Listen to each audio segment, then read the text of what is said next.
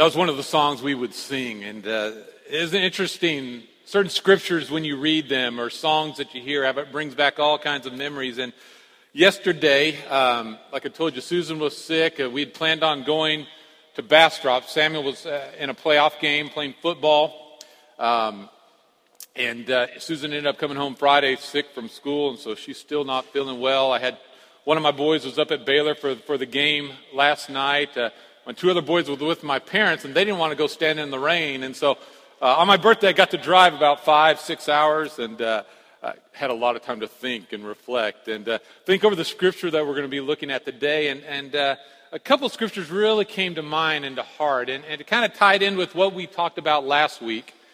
And thinking about the scripture here that we're going to be discussing today. And uh, one of them that I, I want to share with you is Matthew 10, verses 5 through 8. And John has mentioned to you, we, have been in this series. Uh, uh, John Wethington, for those of you who don't know, um, is our, our, lead pastor, and uh, he, with uh, six others, are right now in uh, uh, East Asia, and they're flying. Actually, they're in the air, probably getting somewhere over the United States. They get in around two o'clock, um, but they've been over there. And, and but he's mentioned we, we've been in this series in Ephesians. We'll finish it up next week, I believe.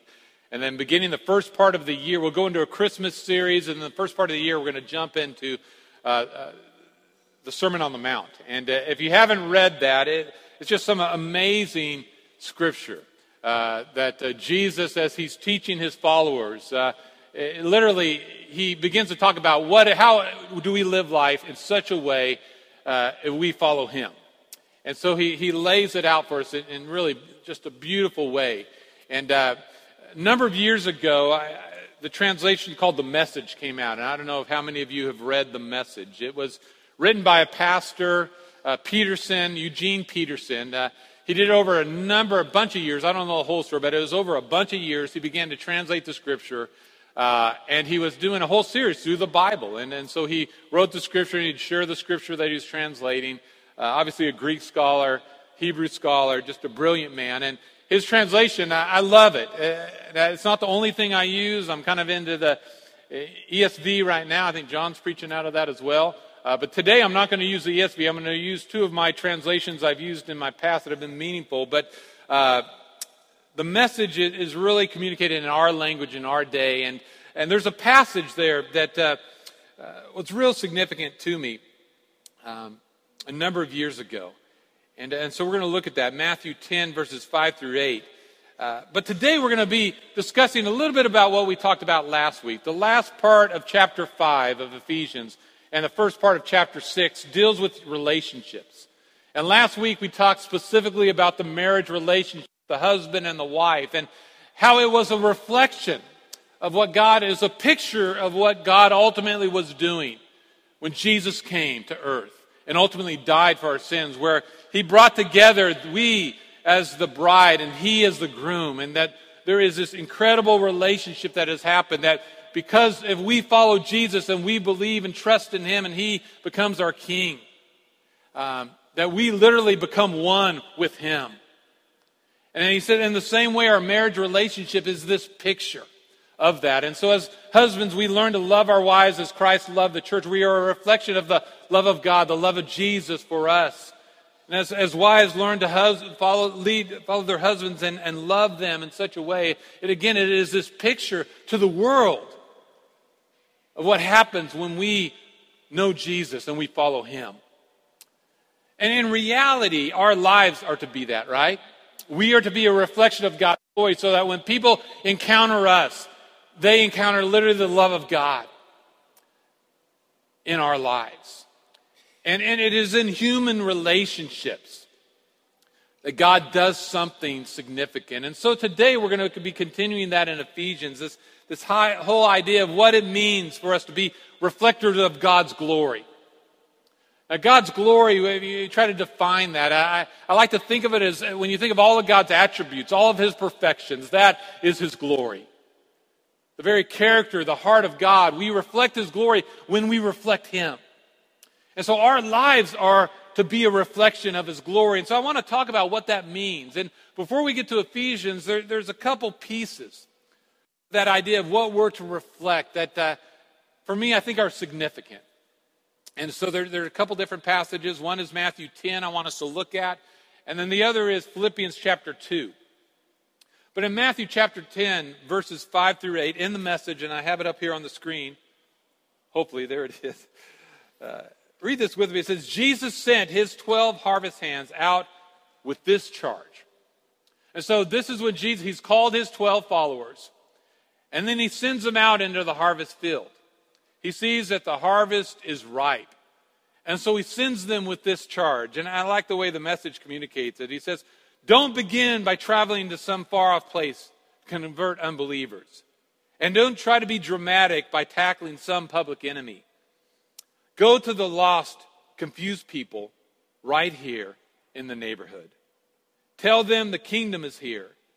Bring health to the sick, raise the dead, touch the untouchables, kick out the demons. And then catch this. He says, You have been treated generously, so live generously. I love that translation. There's something that happens within us when we, right, experience the generosity of God. When you, in your brokenness and your need, experience the love of God and you experience His forgiveness or you experience His power or you experience His grace in your life, your life is never the same again. What happens with us sometimes over time is that we forget the generosity of God, right? And then God will put us in a place and He just reminds us. Yeah, I came to Christ when I was nine years old. And I, I can look back over my life. I mean, when I was a kid, life was good and easy. I had the life, right? I mean, I went to college. My parents paid for my college. and my life was pretty easy. I met Susan there, the love of my life. Life was good. It was great. Um, and then as, as I moved into adulthood, I mean, there have been all kinds of challenges, right? There are things in my life, even when my parents, as great as my parents were, I mean, even as a young man, there were things that I, I recognized in my relationship with my parents that I didn't get from them that I needed deep within my core. And then through life, as we've walked and journeyed together, I, I mean, there, there's been ups, there's been downs, and, and God through it all, I mean, He has put me in places where if He didn't show up, man, there's no hope, right? And those are some of the best places to be because we experience once again the generosity of God, His presence, His power. So the reality is today, if you're in the, one of those places, it is a great opportunity for it is like this platform where God can show up in your life and can reveal Himself and become a reflection of His glory through your life, through your need, and through your brokenness. And it's often in those places that we begin to recognize the generosity of God. And I love the way Jesus put it here in the translation. It says, well, because we've been treated generously, so live generously. See, part of how we become reflections of God's glory, and I, I think it's crucial as we think about Thanksgiving. You know, part of hopefully part of this whole journey is that you reflect back over your, your the year, over the present, over your life, and, and you reflect on God's generosity, and it makes you grateful. And the gratefulness overflows to generosity. But one of the ways we become with that as reflectors of God's glory is that we must live generously. We must be present in this world and allow the generosity of God to overflow us in our hearts. When we live generously, it reflects God's generosity. And like I mentioned, uh, we have seven that are over in East Asia, and, and James has been uh, communicating me with a little bit. We have James, Yandel, John, and, and Halsey Wethington, Matt and Emily McKenzie, and uh, Justin and Janet Fleming. And uh, we prayed for them a couple, like the Wednesday before they flew out. And one of the things that hit me uh, as people prayed and, and we prayed over them and, and just joined and, and just asking God to come and, and to use this time and their trip, both to transform them and, and be a transformative influence in, in that country and among those people. Um, one of the things that struck me, was so beautiful. I, I've been on a lot of different trips, and sometimes you go on trips and you're by yourself or you're with people you don't know, and God still shows up. But the fact that all of them, I, I see the quality and the character of their life. There is a, a generosity of their lives because they have experienced the generosity of God. And you get around any of them and you experience that in their lives.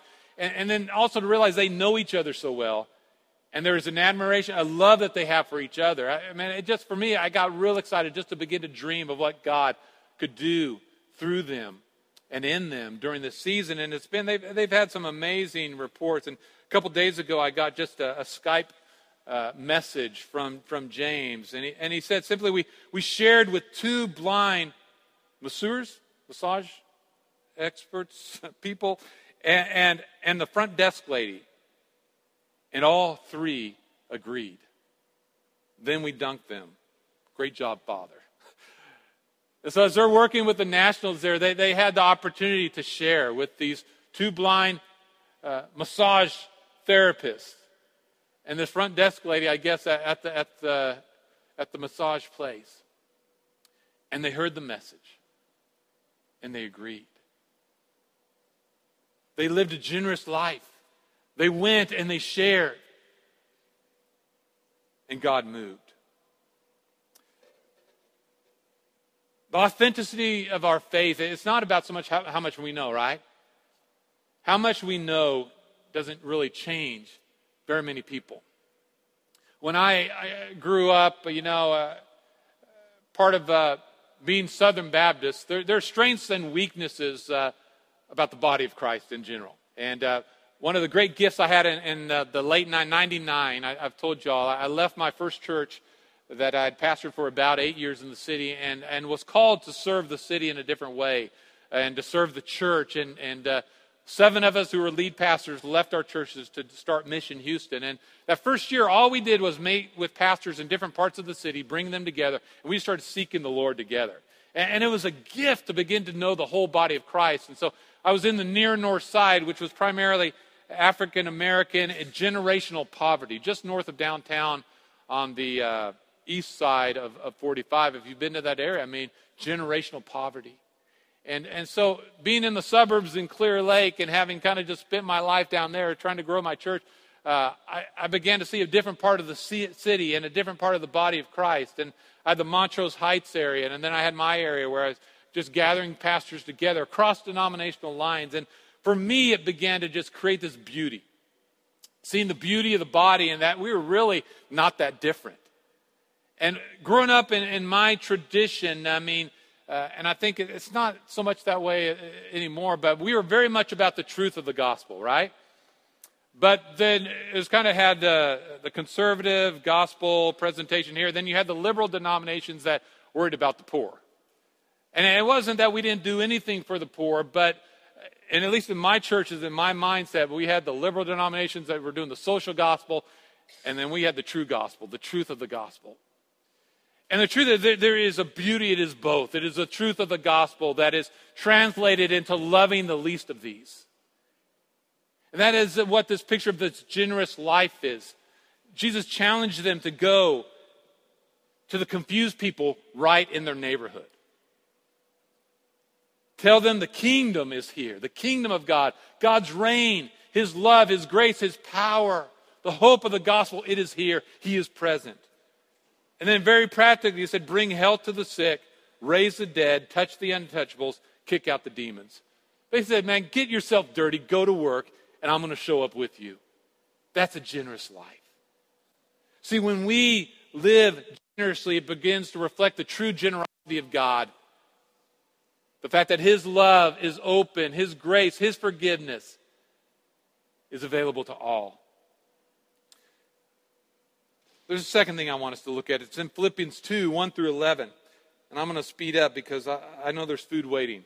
Uh, this is a passage in high school I, I remember I memorized, and I, I probably don't have it completely memorized, but I, I memorized it. I didn't realize the NIV uh, up until a couple years ago. They had translated it, well, they kind of twisted it, made it more modern. So this kind of dates me, but 84, the NIV 84, I think it rocks. Now, the new NIV I don't like as much. But anyway, we're, so we're going to look at the NIV 84. Uh, anyway, uh, it says this. I, I love it. If you have any encouragement from being united with Christ, and again, Ephesians uh, was written by Paul, it's a prison epistle uh, to the Ephesian Christians. Philippians is written to the Christians in Philippi. Still Paul writing. He, he says, okay, if we have any encouragement from being united with Christ, if any comfort from his love, if any fellowship with the Spirit, if any tenderness and compassion, Then make my joy complete by being like minded, having the same love, being one in spirit and purpose. Paul's saying, hey, if you are a true believer, is basically what he's saying. If we, if we are united in Christ, if we, I mean, if we have experienced the power of the Spirit in our lives, then we need to be together. We need to have the same love. We need to be one in spirit. We need to be one in purpose. And, and then he goes on specifically what he means, what he says this ought to look like. He says, Do nothing out of selfish ambition or vain conceit, but in humility consider others better than yourselves. Each of you should look not only to your own interest, but also to the interest of others. Your attitude should be the same as that of Christ Jesus, who, being in very nature God, did not consider equality with uh, God something to be grasped. This idea of holding on to, not being willing to let it go but made himself nothing, taking the very nature of a servant, being made in human likeness, and being found in appearance as a man, he humbled himself and became obedient to death, even death on a cross. Therefore, God exalted him to the highest place and gave him the name that is above every name, that at the name of Jesus every knee should bow in heaven and on earth and under the earth, and every tongue confess that Jesus Christ is Lord to the glory of God the Father. Okay, here's the second thing I want think we need to understand about reflecting being reflectors of God's glory. And that's specifically what Paul says here. He says, if you are a true follower, we need to be intent on this one thing. We need to be alike in this. And that is this is what he says. He says, treat others as better or more important than you, than yourself. Treat others as better than you, as more important than you. And it says, when that happened, it reflects the value of every person to God. Again, it's this idea that we are reflections of God's glory. And so when we encounter people and we are generous in our love for them, we are kind, we are compassionate, it communicates that we value them, right? That they are worthy. And when we do that, we reflect God's true glory. We reflect how He feels about them. Um, one of the organizations I work with is a, it's an urban squash program. It's a game of squash, not the vegetable squash. And uh, we work with at risk youth in the city. And there are about 20 of them across the country, and they've been very effective at taking urban kids and give them opportunities to go to some of the top universities in the country. And so we are interviewing over at this uh, uh, middle school, and it's so fascinating. One of the questions we uh, had us ask was this idea of, you know, if you were to have a teacher or a friend describe you, how would they describe you? And it's cute, you know. Almost all of them are hilariously funny. Uh, good students, motivated, smart. I love this one young man. I mean, he was he could play squash. I mean, he he was an athlete. He was wiry, uh, but he began to describe himself. He says, "Man, I have a temper." He says, if anybody crosses me, they treat me with disrespect, uh, I'm going to be all over them. But I tell them, man, I'm, I'm going to treat you with respect. You treat me with respect. Uh, it's kind of what we talked about last week. You know, that, that's human nature, isn't it? We like the fact that Jesus laid himself down, that he gave up his rights, but we'll spend our lifetime demanding our rights. Yet Paul challenges the believers there to treat others as more important, as better than yourself. It's interesting. I, I had conversations with uh, two friends this week, and uh, it was around this whole idea of, of impacting people's lives and, and the power of communication, where when you listen to somebody and you really listen to them, where you're not thinking in the back of your mind the next thing you're going to tell them how they, they can change or what they can do. And how often do we spend our life, man, we try to enforce our will, and we're going to talk about being a parent in a minute, but how often do we try to force and, and, and with all of our might make our kids become what you want them to become, and we try to change people? And how often that's not effective, but when, when you really love people and you listen, when you listen and you hear, and you, you, you communicate you value them. The opportunity to have influence is so much greater. In Philippians 2 3, again, he says, Do nothing out of selfish ambition or vain conceit, but in humility consider others better than yourselves. Not to look to your own interest, but to the interest of others. This is, this is so countercultural. But if we will learn to do this, it will not only transform us, but it can transform our world, right? When we do that, we communicate God's value, that, that God values people because we value them. They're worthy of our love. In Philippians 2 5, he says, Your attitude should be the same as that of Christ Jesus. And he goes on and describes Jesus, the fact that he didn't hold on to his deity. He was willing to become man and ultimately to die on the cross for our sins. He gave himself away because he valued us and our lives so much. We are called to reflect God's glory in that same way. To die to ourselves, to live for people, to love people sacrificially. And then we come to Ephesians. And for me, it, it, it's helpful to begin to think okay, to reflect God's glory in our relationships, that it takes us living this kind of generous life. It takes us this place in our lives, whether it's a relationship with a child, with your parents, or with uh, parents with your children, or as workers with those that are employees, or as an employer towards your employees. If we can walk with Jesus in such a way that we experience his generosity and we are overwhelmingly generous in our love for people and our desire to give ourselves away for them, I think it allows us to step into these things that Ephesians calls us to. Real quickly, look with me in Ephesians 6 1 through 9. We'll read the whole thing, and then I, then I have two more points, and, and we'll close.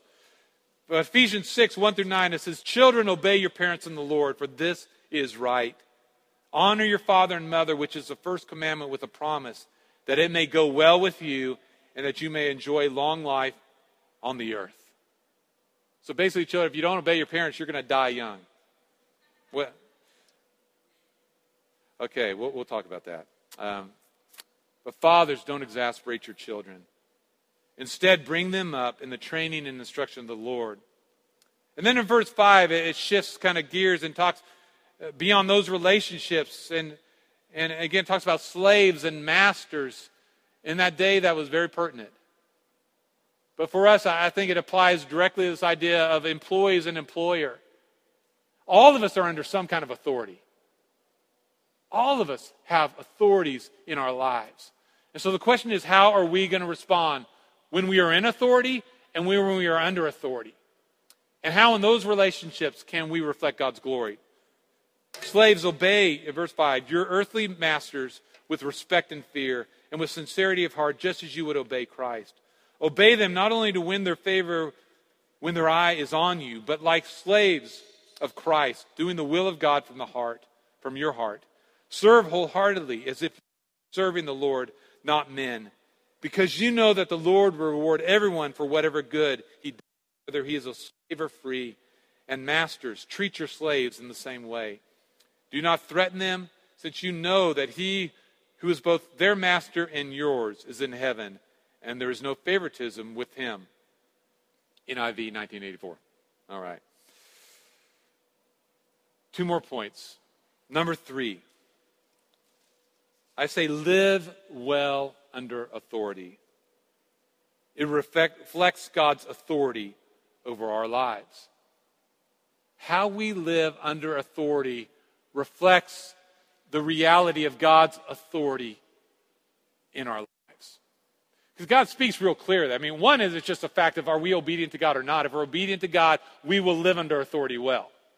But I think also when we live under authority in a way that it, it honors God, it reflects that we we belong to Him, that, that we are following Him, because sometimes living under authority, eh, it's like we talked about last week husbands and wives. I mean, the truth is, if we to love each other like God says we're to love each other, it cannot be dependent on our worthiness of that love or on our performance because we're just not there. As a parent, I am good sometimes and I blow it sometimes, right? As a child, I'm the same way. As someone is an authority over people that work for me, I, am sometimes I, I do well, sometimes, sometimes I don't. And in the same way, in, in those that I work for, I right? I mean, the truth is, it, it cannot be dependent on the other person's actions or worthiness. So we need to learn to live under authority. And real specifically, it says, Children, obey your parents in the Lord. If you are a follower of Jesus, it is with a promise. God said, man, you are, it is the way we have a good life. Honor your father and mother. Now, for me, that honoring, I mean, that, that is throughout our lives, right? We are to honor our father and mother. I think as you move into adulthood, uh, that, that idea of obeying everything they say, well, you're not necessarily under their authority in that way anymore, but there's still that honor, right? We, we honor the position. We honor them sometimes even when they're unhonorable. Part of honoring, sometimes just praying for them and loving them and, and caring for them. And, and I know some of you may be in the most horrible relationships. It's not even possible to, to have a relationship in that way, but you can pray for them, right? And so there's ways that we figure out how to, how to do that. But when you are under your, you're young, you're under your parents' authority, God just says you're to obey. And so I say that to my kids sometimes because it's not, and they're not going to obey all the time. they, they just aren't. But I mean, sometimes you just have to. And so part of what we're teaching our kids by, by helping them to live under our authority is that they are ultimately under God's authority, that we're under God's authority. And I hope my, my kids get that, that we follow Jesus. And we've done some crazy things as a family, we, it hasn't always been easy, but we've tried to follow Jesus. That's why I send my kids uh, to the third ward, sometimes without me, to serve. Because we follow Jesus, and it's not always totally safe, right? But we follow Jesus. So, children, obey your parents, and, and your life's going to go well, right? It's going to go better at home when you obey your parents. It's a happier place. And, the, and God's promises in life, if we learn to obey our parents, we learn to obey God in the Lord. Now, now sometimes our parents aren't followers of Jesus, and I think it goes the same way. I mean, there, there's, there's places, you've got to be real careful with this. But if your parents are telling you something that is so contrary to the scripture, um, you know, you can get some, I don't know, we got, got to figure that out, right? But in the Lord, we're to follow, we're to obey. And then it says parents in the same way. I, I like the translation uh, that the NIV has here where it talks about don't exasperate your children. I, and I know uh, Susan and I at times exasperate our kids. So we're, we're not perfect in this either. And as parents, you will exasperate. But, but our goal is not to exasperate them, right? It's to love them and encourage them and, and, and, and do all that we can. And so being sensitive to that and figuring out how do we how do we parent in a way that we're not totally all the time exasperating our kids, but loving them and leading them well and strongly to know and love Jesus and to follow him. And then he goes on and talks about slaves. So I'd say employees or slaves, obey your earthly masters with respect and fear, with sincerity of heart, just as you would obey Christ. Obey them um, Just lost my place. Obey, obey them not only to win their favor when they, their eye is on you, but like slaves of Christ, doing the will of God from your heart. Serve wholeheartedly as if you were serving the Lord, not men, because you know that the Lord will reward everyone for whatever good he does, whether he is a slave or free. So uh, uh, again, it's this idea when we live under authority, do our work for the Lord, right? And so I love this picture. Don't just work hard when their eye is on you, work hard when their eye is not on you, as if you're doing your work for the Lord. Because again, we're reflecting that we are doing our work for God, even as we're working for others. So whether it's schoolwork, if you're a student, or you're working your job, wherever you are under authority, do your work for God. Do your best. Give your all. Honor God in the midst of our work. When we live well under authority, is a reflection of God and the fact that we live under His authority in our lives. And then, number four, leaders lead from a heart that is whole toward God. It reflects God's heart toward you and them. So, when we lead those that are under our authority that work for us, or when we lead our, our kids, when we lead, we lead from a heart that is whole toward God. Ephesians 6 4 says, Fathers, do not exasperate your children. We talked about that. Ephesians 6 9 says, And masters, treat your slaves in the same way. Do not threaten them, since you know that he who is both their master and yours is in heaven, and there is no favoritism with him. So we recognize, man, we ultimately, even when God gives us authority over others, ultimately, the ones we have authority over and ourselves, we are under God's authority. And so we are to reflect God's heart toward the people that we lead. You notice he says there, treat your slaves in the same way.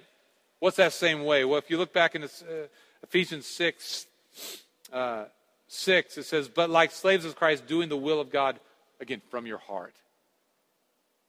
So again, uh, we, we lead with our heart, with love, with generosity, with a willingness to give ourselves away, with thinking those people are more valuable, more important than me.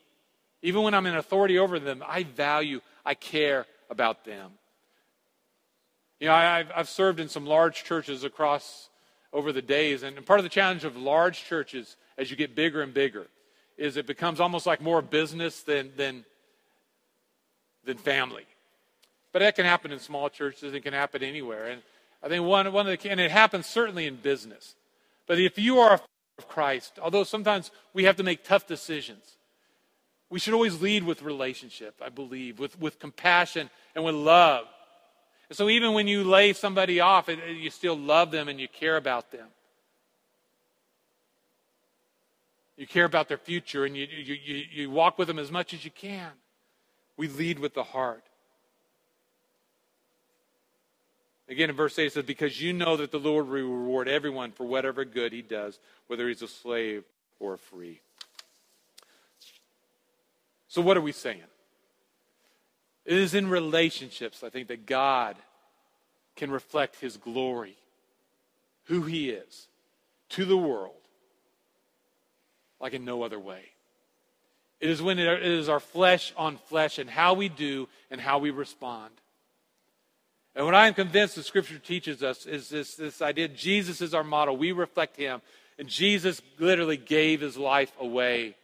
There is a generosity to God that only is shown when we live generously. There is a way that God values every person that is only seen when we begin to value them and we look to their needs more than we look to our needs. That God is ultimately in authority over us. And so if we do not live well under the authority of others, we never reflect the idea that He is in, He is King. He is worthy to follow. And when we are able to lead, and we are able to lead with our heart, we reflect the heart of God literally to those that we're leading. I'm going to ask you to bow your heads with me as we close in prayer, and um, and then we'll just have a short time of, of uh, in closing with the song. And, and uh, if anybody would like to come for prayer, I'll be down here. Uh, I'd love to pray with you this morning before we we, we head out uh, uh, to eat together. Um, but I want us to pray. And as we've talked about these different things, I don't, I don't know what, what impacted your heart. Uh, uh, where it was God said, Man, I, I want you to know me here. I want you to reflect my glory in this way. But, but part of worship is that we respond to what God says. And so I trust when God's word is shared, even in a, in a humanly inadequate way, that, that, God still speaks. And so, whatever God spoke into your heart through his scriptures today, I, I encourage you just to respond say, God, yes, I want that. Maybe for you, it's just receiving what God spoke of his generosity toward you, how he values you, how he loves you. So let's pray together. Father, I, um, I thank you for the privilege of being able to share uh, with my friends uh, here at White Oak today. And uh, Lord, I thank you for the, the power of your word that is true. We believe it. We've seen it, we've experienced it. Um, Lord, I acknowledge in my own heart and life that I'm inadequate to do this on my own. I can't love like this. I'm not generous enough. Lord, I fail too often, um, even though I don't want to. But I want to do, I want to live more, more generous, Lord. So I pray today that we would experience your generosity and just your grace and your forgiveness and your love in a very intimate way. And then I pray that we would respond, allow it just to overflow in our hearts toward others. God, teach us to, to listen, to hear, to value people, to speak truth and blessing into the lives of others. Help us to learn what it means to give ourselves away.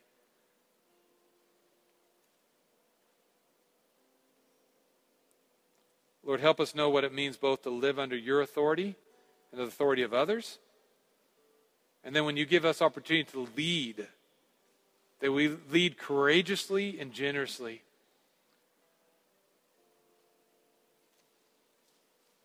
That we love and care more about people than we do about maybe even their performance or what they do. And that when people encounter us, that they would encounter you.